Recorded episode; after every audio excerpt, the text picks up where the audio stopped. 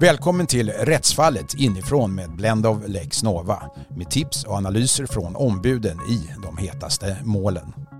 Högsta domstolen slog i somras fast i vilka situationer en bankkund ska anses bli ersättningsskyldig för att ha lämnat ut sin bank-id till bedragare.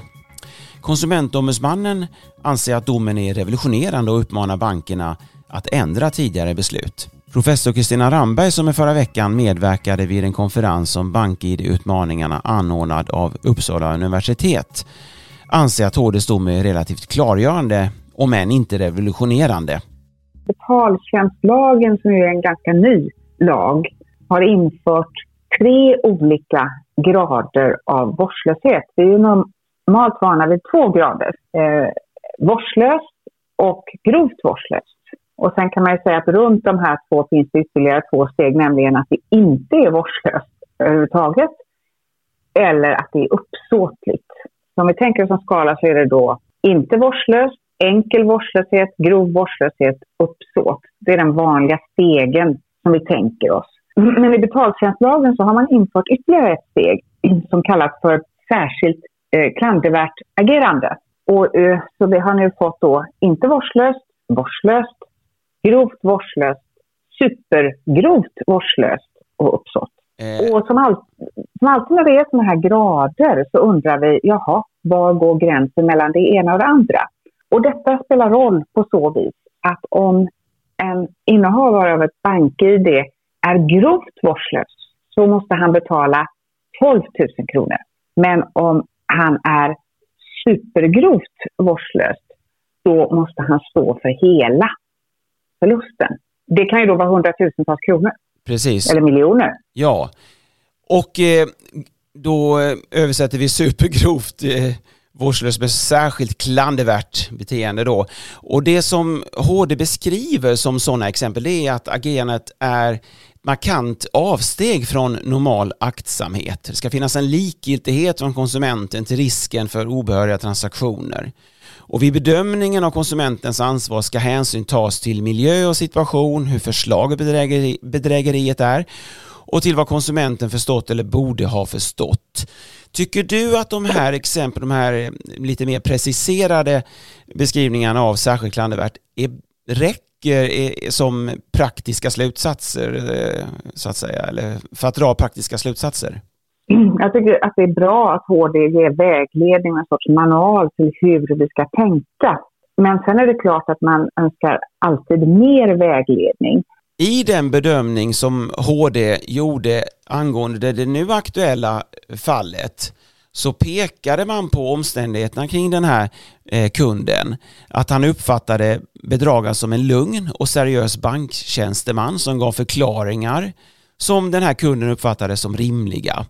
Eh, och bedragaren lyckades vidare under det första telefonsamtalet av två bygga upp ett förtroende hos den här kunden eh, genom att då först ha uppmanat honom att besöka ett bankkontor och själv föreslå lösningar som gav bedragaren möjlighet eh, att vid det andra samtalet och då med hjälp av koder från bankdosan skapa ett nytt bank-id. Och det här bedrägeriet beskrivs som förslaget av HD. Eh, men det var en betydande vårdslöshet från kundens sida, säger HD, att lämna ut koderna. Eh, men det är inte bevisat att han gjorde det avsiktligt. Och eh, eh det är inte heller bevisat att han agerade som han gjorde eh, det med insikt om att det fanns en risk. Tycker du att vi får en bra vägledning här? Jag tycker HD ger bra vägledning och det här fallet är ju ett typexempel på hur sådana här bedrägerier går till. Och då markerar alltså Högsta domstolen att eh, går det till på det här viset, då är det inte supergrov vårdslöshet, eh, utan bara grov vårdslöshet. Ja. Men det behövs ju ytterligare vägledning för att alla, alla bedrägerier ser ju inte ut precis så som i det här HD-fallet. Därför är det så bra att Allmänna reklamationsnämnden nu i höstas tog upp nio stycken typfall med lite olika varianter av hur bedrägerier kan gå till. Och där hade bankerna och, i samtliga fall nekat ersättning? Ja, och kunderna ville ha ersättning ja. för olika typer av bedrägerier. Och det som Nu kan jag inte gå igenom alla de här fallen i detalj, men ungefär blev det så här resultatet av de nio typfallen. Att när bedragaren utger sig för att komma från banken, då slipper bankkunden att betala mer än 12 000 kronor. Det anses så att säga, bara vara grovt vårdslöst. Men om bedragaren utger sig för att komma någon annanstans ifrån än från banken, till exempel från Telia eller eh, i samband med någon uthyrning via Facebook eller någonting sånt där, då anses innehavaren av bank-id ha varit supergrovt vårdslös eller eh, särskilt klandervärd som det står i lagen. Och då måste bankkunden stå för hela förlusten. Konsumentombudsmannen Cecilia Tisell, hon har ju hakat på HD-domen och de här besluten i Allmänna reklamationsnämnden och skrivit en debattartikel i DN den 27 november där hon menar att HDs avgörande ger drabbade goda möjligheter att få tillbaka sina pengar och att det är en revolution för ansvarsfördelningen mellan banken och kunden vid bedrägerier. Tycker du att hon går för långt eller kan man verkligen säga så? Ja, revolution är ju kanske ett eh, starkt ord. Det, står ju, det finns ju trots allt beskrivet i lagen och det här är fråga om gränsdragningar mellan olika grader av vårdslöshet. Eh, så det kanske är lite mycket att kalla det för revolution. Men det är väl helt klart att bankkunder i och med HDs dom nu har bättre möjligheter än vad vi kanske trodde att de hade tidigare att slippa betala hela förlusten, att, så att säga bara behöva betala 12 000 kronor. Ehm, så, så, så där, kan man, där, kan man, väl säga att vad vi, tro, vi trodde kanske tidigare, före HDs dom, att det var supergrovt vårdslöst, särskilt klandervärt, att lämna ifrån sig koder och gå på sådana här bedrägerier. Men nu säger HD att bedrägerierna är så förslagna att eh, man inte kan tycka att det är grovt eller supergrovt vårdslöst av kunder att lämna ut sina koder. Problemet med detta är naturligtvis att nu lär sig ju alla att köra en story när de har blivit utsatta för sådana här bedrägerier där de säger den där telefonbedragaren sa att han kom från banken. Och någon berättade för mig, att till, jag har inte sett det själv, men att Konsumentverkets blankett som man kan fylla i när man eh, är arg på banken och vill klaga på banken. Där står, finns till och med liksom en ruta. Sa, försälj, sa bedragaren att han kom från banken? Och då är tipset till alla kryssa i den rutan för all del, för att eh, då är du hemma så att säga. Det och kanske det, inte var riktigt det man hade tänkt. Nej, det öppnar ju så att säga upp för liksom, att kanske göra det för enkelt för slarviga bankkunder att eh, ha ett begränsat ansvar. Och även kunder som gärna vill använda någon kompis för att iscensätta ett bedrägeri, kanske? Ja, man kan ju tänka sig att lite oärliga personer i maskopi med varandra iscensätter ett bedrägeri. Och då har man ju fått en sorts manual här för hur man ska iscensätta det.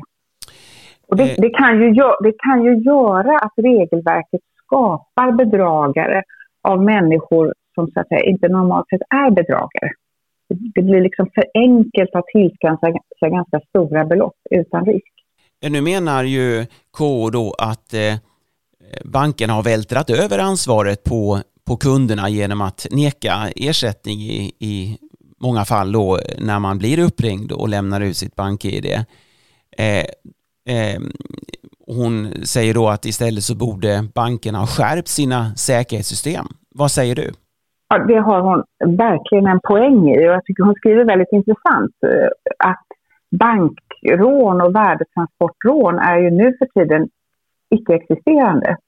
För bedragare ger sig på den svagaste länken och den svagaste länken nu är innehavare av bank-id. Mm. Och det finns så mycket pengar att hämta på att bedra bank-id-kunder. Att det så att säga lönar sig att investera i ett affärskoncept, ett brottsligt affärskoncept eh, som är mycket sofistikerat. Så mycket pengar kan man att, eh, hämta hem på bank-id-bedrägerier. Och då kan man säga att förr i världen så stod ju bankerna risken för eh, bankrån eh, värdetransportrån. Det gjorde inte kunderna. Eh, och då säger KO att eh, nu är det väl ändå rimligt att bankerna tar på sig risken för de här, den här nya sortens Eh, brottslighet, nämligen bank-id-bedrägerier. Och, och, det kan man möjligen tycka. Min, min oro är lite grann att alla vi som lyder bankens råd, nämligen att inte lämna ut våra koder, som försöker vara försiktiga, att livet blir mycket krångligare för oss och dessutom dyrare för oss om banken måste implementera en massa dyra system och sen övervältra kostnaden på, på oss. Så det gäller ju att hitta en balans mellan incitament för bankkunder att vara försiktiga, eh, bankid-innehavare att vara försiktiga å ena sidan och att bankerna utvecklar säkerhetssystem. Och det är inte så att bankerna ligger i hängmattan och gör någonting de ju, har ju väldigt mycket uh, idéer och saker på gång ständigt för att så att säga, hinna före eller hinna ikapp bedragarnas olika metoder. Problemet för bankerna är att många av de säkerhets, eh, så att säga, enkla och billiga säkerhetssystem som de vill införa, de är inte möjliga att införa. Banker har till exempel en skyldighet att öppna bankkonton till alla som vill. Även om banken misstänker att någon kommer att agera målvakt i samband med ett bankbedrägeri. så måste de medge ett konto till den här personen. Och de kan inte dela information mellan sig eller till Finansinspektionen om sådana här misstankar. Ett annat problem för banker är att de kan inte spärra konton för personer som kanske har blivit utsatta för bedrägerier gång efter gång efter gång.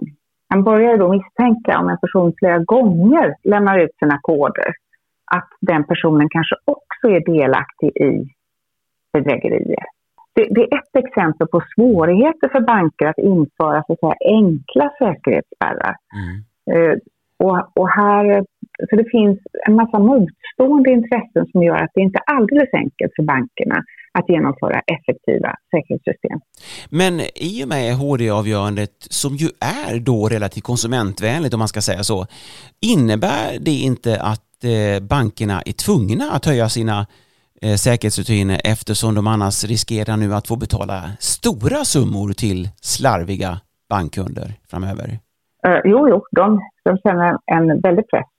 Och de, eh, så vitt jag förstår så ligger det redan nu i nära i pipeline att eh, de genomför till exempel väldigt stora svårigheter att skapa nya bank-id. För ofta gör bedragarna så att när de har fått koderna så, hit, så skapar de ett nytt falskt bank-id. Mm. Och det ska de till exempel försvåra. KO säger ju att hon tycker att eh, bankerna borde ompröva de eh, avslag som de har gett kunder före HDs dom. Men som vi känner till så finns det ett slags retroaktivitetsförbud i, i Sverige så det går väl inte för sig, eller vad säger du? Ja, Ja, det här är faktiskt väldigt spännande. Eh, en HD-doms retroaktiva effekt. Eh, men det kan, det kan vi inte gå in på här. Eh, I, i princip så, så kan en kund kräva att banken omprövar sitt beslut. Och kunden har ju ganska lång tid på sig att framföra anspråk mot banken. Så att, så att det är fullt möjligt. Och här tror jag kanske att vi behöver ytterligare vägledning från Högsta domstolen. För det är klart att eh, Allmänna reklamationsnämndens vägledning är viktig och relevant. Eh, men de prövningar som Allmänna reklamationsnämnden gör är väldigt summariska. Och HDs vägledning, vägledning handlar ju väldigt mycket om vad kunden, den individuella kunden insåg eller hade anledning att inså, inse. Det är alltså subjektiva rekvisit. Och Allmänna reklamationsnämndens prövning är ju på pappret.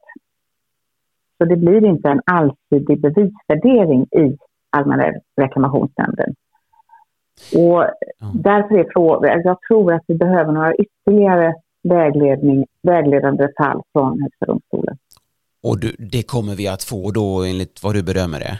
Ja, jag hoppas verkligen det. Men det är lite grann om bankerna då väljer att köra upp några fall till om det nu är många bankkunder som kommer att eh, framföra retroaktiva anspråk eh, mot bankerna, då kan jag tänka mig att man kanske kör fram, försöker köra fram några pilotfall och tar det med en hiss från tingsrätten direkt upp i HD eh, så att HD kan avgöra och ge eh, bättre vägledning om vad som gäller, om gränserna. Eh, för jurister som hanterar sådana här frågor eh, framöver, tycker du att eh, ändå att eh, eh, Allmänna reklamationsnämndens eh, nio beslut här är så pass bra att man kan snegla på dem framöver? Jag tror att de kommer få en väldigt stor vägledande funktion. Det tror jag. Men jag, jag tror kanske också att vi behöver bättre vägledning från en riktig prejudikatinstans Högsta domstolen. Men intill dess att vi får det, alltså fler vägledande avgöranden från Högsta domstolen, så tror jag att Allmänna reklamationsnämndens avgöranden kommer att vara väldigt normerande, alltså styrande för hur man behandlar sådana här anspråk. Och i och för sig också, eh, också i kombination med att bankerna nu inför ökade säkerhetssystem, alltså mer, inför mer säkerhet i systemet, då kan det hända att man också måste ompröva var gränsen mellan grov kulpa och supergrov kulpa går. Det sa professor Kristina Ramberg. Vi får se om bankerna höjer säkerheten efter HDs dom. Rättsfallet inifrån är tillbaka med ett nytt avsnitt i nästa vecka.